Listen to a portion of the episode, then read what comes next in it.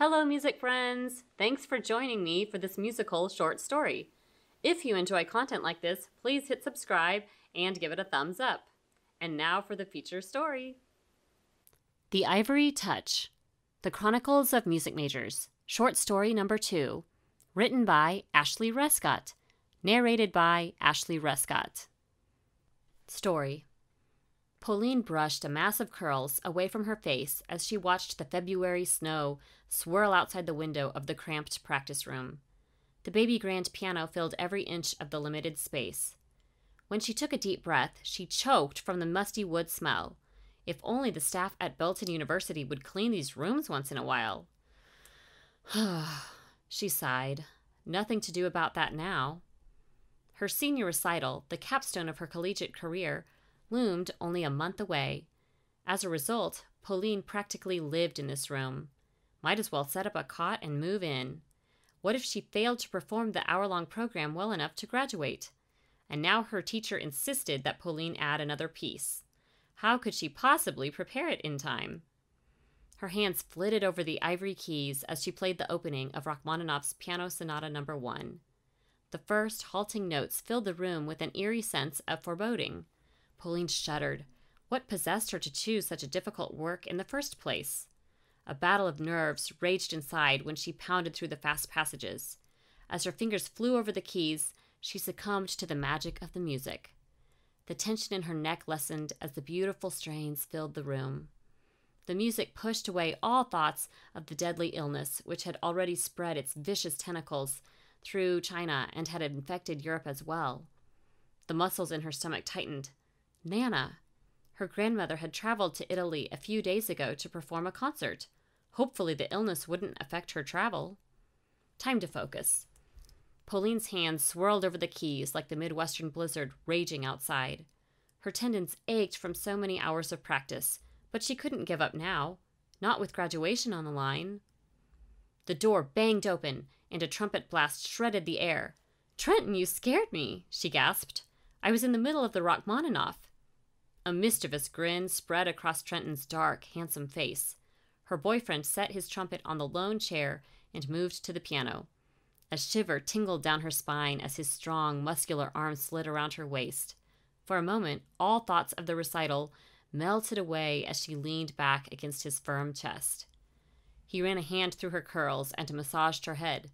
You sound awesome. Why don't you take a break? She spun around on the bench to face him. Are you serious? My professor insisted I add another song to the program. He shrugged. Throw in a jazz number, like I did for mine. She rolled her eyes. I don't think Professor Piano Queen will consider the jazz Chopin waltz wasn't modern enough for my finale. All right, play a duet with me. Pauline pursed her lips. Be serious. We'd never get anything done. He drew her closer, but she pushed him away. He raised an eyebrow. I am serious. I'd love to play with you. He drew her to him again. How could she resist those pleading chestnut eyes? Do you have a song in mind? Yep. He sprang to the door and yanked it open. Be right back. Surely he wouldn't suggest one of their pieces from the jazz ensemble. Heat crept into her cheeks at the thought of their first rehearsal together last year. She'd joined the group at the last minute because their pianist underwent carpal tunnel surgery three days before the Valentine's Day concert. That night, Pauline lost her place when Trenton crooned the solo My Funny Valentine on his trumpet. The pure, clear tone of his instrument, combined with his innovative improv skills, mesmerized her. You play like a suburban princess, he told her after the rehearsal. Give it more swing. I'm a classical pianist, she laughed, not a flapper girl. No worries, he winked. I'll teach you. It's time you prepare for the upcoming era, the roaring 2020s. Pauline giggled at the memory. Now, a year later, she and Trenton were still dating, taking on the new decade together. He burst through the door again, a score in hand. Here. He plopped the music onto the piano. Pauline's breath caught in her throat. The title, Sonata for Piano and Trumpet by Hindemith, glared at her from the page. She shook her head. No, we'll never prepare it in time. I didn't even know he wrote a piece for piano and trumpet. It'll be too dissonant. Come on, Pauline. He rubbed her back. Your teacher wants modern music. A 20th century German composer fits the bill, unless she meant really contemporary. Pauline sighed. All right, let's give it a try. She traced his double chin with her forefinger. But be warned, my graduation rides on this last piece. He caught her hand in his and held her gaze. I know, but we can do it together. I promise. Dear God, I hope he's right. Pauline hung her coat on the peg next to the front door of her apartment. The scent of pizza and brownies wafted through the air. How delicious! Her roommates must have made dinner. She glanced at her watch. Eleven o'clock. No wonder she was hungry. She hurried to the kitchen and rummaged for the pan of half eaten brownies, cut off a square, and headed to her room. Her bed, covered in a light purple comforter and several throw pillows, called to her. She flopped down and hugged a pillow to her chest. The cozy room exuded comfort, a place to escape the pressures of the practice room. Pictures of her family and friends adorned her desk. The rehearsal with Trenton, although rough, went better than she'd expected. The difficult piece would require extra practice, but Trenton seemed eager for the challenge. Either that or he wanted time with her. These past few weeks she'd been so busy with rehearsal, they hadn't had much romance. He'd been busy too, preparing for his senior recital, but he'd always found time for dates early mornings before class, late nights at the coffee shop after practice. What would happen to their relationship after graduation? Would he propose? Or would they go their separate ways? She winced at the thought. She'd grown used to his encouragement, his perpetual smile, his touch. Her heartbeat quickened. If he planned to propose, he was running out of time. Graduate music schools expected her response by April. Her phone chimed an alert as Nana flashed on the screen. Why would she call so late? Oh, right, it was already morning in Italy. Thank goodness for free long distance. Buongiorno, Nana. Buongiorno, my dear, Nana's voice trailed. Did I call too late? Of course not. Pauline snuggled under the covers, still wearing her clothes. The connection crackled. How are you? Nana asked. Busy. I spent all my time at the music school. Pauline twisted her hands in her lap. Ah, yes, you're preparing for your recital. What is your repertoire? Pauline tightened her grip on the pillow. Mozart, Rachmaninoff, and Hindemith. How ambitious, Nana said in a cheerful manner. I'm sure you'll be fabulous. I hope so, Pauline said as she stroked the soft folds of the comforter. You'll be back by then, won't you? Silence. Nana? Are you there? A twinge of worry clawed at the back of Pauline's mind. Yes, dear, I'm here, but this is why I called. Italy has closed its borders. Pauline froze. Nana, you can't be serious. Why? The illness has spread throughout the country. Many people have already died, and more do so every day. Pauline blinked several times. How is this possible? But Nana, I'm sure they'll let you go, won't they? When is your concert? Cancelled. All concerts, public events, and large gatherings are prohibited. Fear gripped Pauline like an iron fist. How could the government cancel all public events in an entire country? What if Nana couldn't leave? Nana, come back. Do whatever you need in order to return home. I can't play this recital without you. Nana groaned.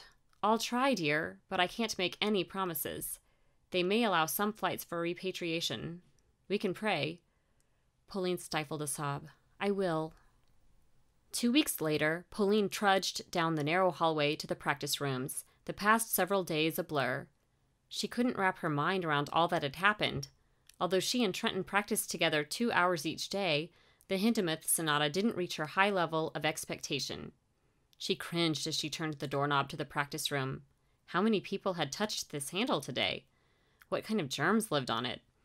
In the past, she'd never worried about such matters, but news that the illness had spread to the American Midwest plunged the entire university into a panic. Students carried antibacterial hand gel in their instrument cases. Teachers set up soap dispensers in classrooms. A rumor spread that they'd gain an extra week of spring break to let the illness pass. An additional week of practice before her recital might be useful. But when would the panic stop? And what about Nana? A few days ago, the airlines granted her grandmother a flight back to the United States. However, the 70 year old was placed under quarantine upon arrival. What if she couldn't attend Pauline's recital? Worse, what if she'd contracted the illness? A queasy feeling of uneasiness stole over Pauline. Inside, the smell of body odor, mixed with antique wood and dust, nearly overpowered her and caused her to gag. You all right? Trenton's deep voice echoed behind her. She spun to face him and flung her arms around his neck. I'm scared. It seems the whole world has fallen to pieces. She breathed in the scent of his rich cologne, woodsy, mixed with the spice. The university might close for a couple of weeks. The stores are out of toilet paper, and Nana's in quarantine. I don't know what to think. As Trenton rubbed her shoulders, the tension in her arms eased. It'll be okay. We have each other, and that's what counts. Besides, you can always use leaves. She drew back. What? Leaves for toilet paper. His impish grin returned. You're crazy. We all are these days. He squatted next to his trumpet case and retrieved his instrument. After wetting his lips, he held the metal to his mouth. Pauline moved to the piano. Ready? He nodded. This time they performed the piece in perfect synchronization. She anticipated his every move, and he kept time with her. As she pounded the powerful chords, the dissonance she once considered jarring now gave vent to her feelings about the uncertainty of the times. In an odd, undescribable way, the music was the conduit to her voice, lost in the chaos of a crumbling world. She poured her soul into the keys, playing each note with added emotion. When they approached the climax, her heartbeat quickened. Beads of sweat trickled down Trenton's temples. Their eyes met. For a second, she forgot about the moment and relished the comfort of his gaze. He nodded, and they finished the final chord together with a flourish. Several seconds of pause ensued. Heat spread to her cheeks from the exhilaration of the performance. Finally, Trenton set his trumpet on the piano, his breathing heavy. We made it, he panted. She dropped her gaze, willing her adrenaline to subside. Yes, perfect performance. Pauline? He hesitated, then slid next to her on the bench. I wondered. Yes? She lifted her eyes to his. I. The door banged open. A wind ensemble player stood there, clarinet in hand. They've closed the school. Trenton jumped up. For an extra week? The clarinetist's eyes clouded as he shook his head. No, for the rest of the school year. Pauline slumped on the plush couch in her parents' living room. Pictures Dad took on his worldwide travels as a professional photographer adorned the walls. Tower Bridge in London, the Great Wall of China, the Eiffel Tower in Paris. A sigh escaped her lips. In the short week she'd been home, every country had sealed its borders. Who knew if she'd ever visit those exotic places Dad loved so much? Belton University had issued an emergency order to send everyone home right away. They didn't want students to contract the virus from living and studying in close quarters. She'd barely found time to pack, let alone say goodbye to her friends. And Trenton? Her heart cried in protest. He'd returned to his parents' home on the East Coast. Tears wet the corners of her eyes. Who knew when they'd see each other again? At least they talked every day. Yesterday, they'd gone on a virtual date to a zoo that hosted live field trips. She'd enjoyed it, but missed his calm presence and reassuring embrace. And what about her recital? How ridiculous to worry about something so trivial in light of the global crisis. But she'd worked hard to master every nuance of those beautiful works. And for what? To have the notes die along with her dreams of the future? She buried her face in her hands as sobs overtook her. Minutes later, she wiped her eyes and moved to Mom's baby grand by the bay window. She hadn't practiced in days, but maybe now was the time. Pauline took a deep breath and played the ivories. The first strains of Chopin's waltz in C sharp minor filled the living room, the minor key reflecting her dismal mood. Rich tones struck a chord deep within her that unleashed the fear she'd pent up for days. The music reflected her grief about the loss of her senior year, the end of an era. She closed her eyes as her fingers danced over the keyboard, unlike her, free to roam wherever they pleased. A hand brushed her arm. She turned to see Mom, whose tears streamed down her gentle face. An icy chill stole through Pauline. What's wrong? Is it Nana?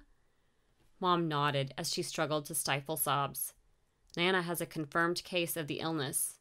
She's in the local hospital for breathing treatment. Mom collapsed on the bench. This illness is worse for senior citizens. I hope she can survive. Pauline enveloped Mom in her arms. Dear God, please let Nana live. A week later, now mid March, the satin material of Pauline's white concert dress swished at her sides as she stepped up to the baby grand in her parents' living room. How different she'd imagined this day, the recital hall at the music school filled with her professors, family, and friends, Trenton and Nana. A tear threatened to fall. Keep it together, power through, for Nana. Dad, who'd promised to send the recording to her professor as credit for graduation, situated his video camera on a tripod. How anticlimactic. Mom smiled as she propped a computer on the coffee table. The previous day, she'd insisted Pauline conduct a live virtual recital online. No one wants to watch an hour long classical piano performance on a phone, Pauline protested. People crave hope in periods of uncertainty, Mom said. During this time of limited physical contact, your sweet ivory touch might offer comfort to those in isolation. Maybe Mom was right. Maybe this was her contribution to a world in pain. Pauline adjusted her skirt and drew a deep breath. Dear God, let this music soothe the pain and suffering we face in the world today. Amen. Dad gave her a thumbs up behind the camera. Time to start. The gentle, familiar notes of Mozart's Sonata No. 11 rang through the room, calming her nerves. The tension in her hands loosened as the nostalgic theme filled her with thoughts of a more peaceful time. The many hours of practice on the Rachmaninoff paid off as her fingers flew over the keys. After its conclusion, she paused for a moment. The next song should have been her duet with Trenton. If only he were here with her. Instead of the Hindemith, she'd substituted the Chopin waltz. She raised her hands. The sound of trumpet voluntary blasted from the entryway. Pauline glanced at the door, where Trenton stood poised in a black tux, trumpet pressed to his lips. She jumped to her feet and ran to him. Hold on, I haven't finished my solo yet, he laughed. I've heard it before, she giggled as she threw her arms around his neck. How'd you get here? I thought people were required to stay home with their families. A wide grin spread across his face. That's why I'm here. He dropped to one knee. To ask you to be my family during this quarantine and for the rest of our lives. He pulled a tiny box from his pocket. Pauline, will you marry me? Electricity sparked through her arm as he slipped the diamond ring on her finger. A fountain of emotion bubbled up from somewhere deep inside. She wouldn't have to face this scary world alone. Yes, yes. He pulled her in for a kiss, and she tightened the embrace, savoring the moment and the taste of his lips. When they broke apart several glorious moments later, a loud cheer erupted from the computer. Mom flipped it around to reveal the audience as they applauded the couple. Mom, you knew! Pauline gasped as she knelt in front of the computer. The sight of her college roommates, piano professor, friends from the university, and Nana took her breath away. Pauline's heart leapt. Nana, how did you manage to watch this? Nana waved. A nurse in a crisp white uniform replied, Easy. Your grandma insisted you were playing a recital she couldn't miss, so we connected the TV to your link. The whole hospital watched you perform. Bravo! You've been an inspiration to us all.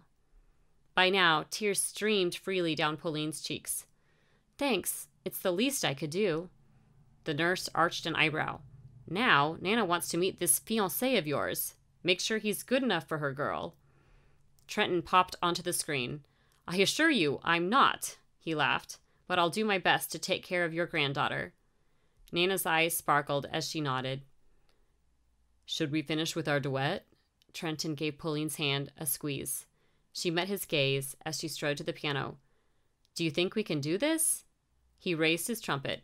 Absolutely. We're in this together. The end. Thanks for joining me for my music fiction. If you enjoy this content, give it a thumbs up and hit subscribe. Ring the bell to be notified when I upload new videos. Also, you can visit my website, rescottcreative.com. And as always, Stay tuned.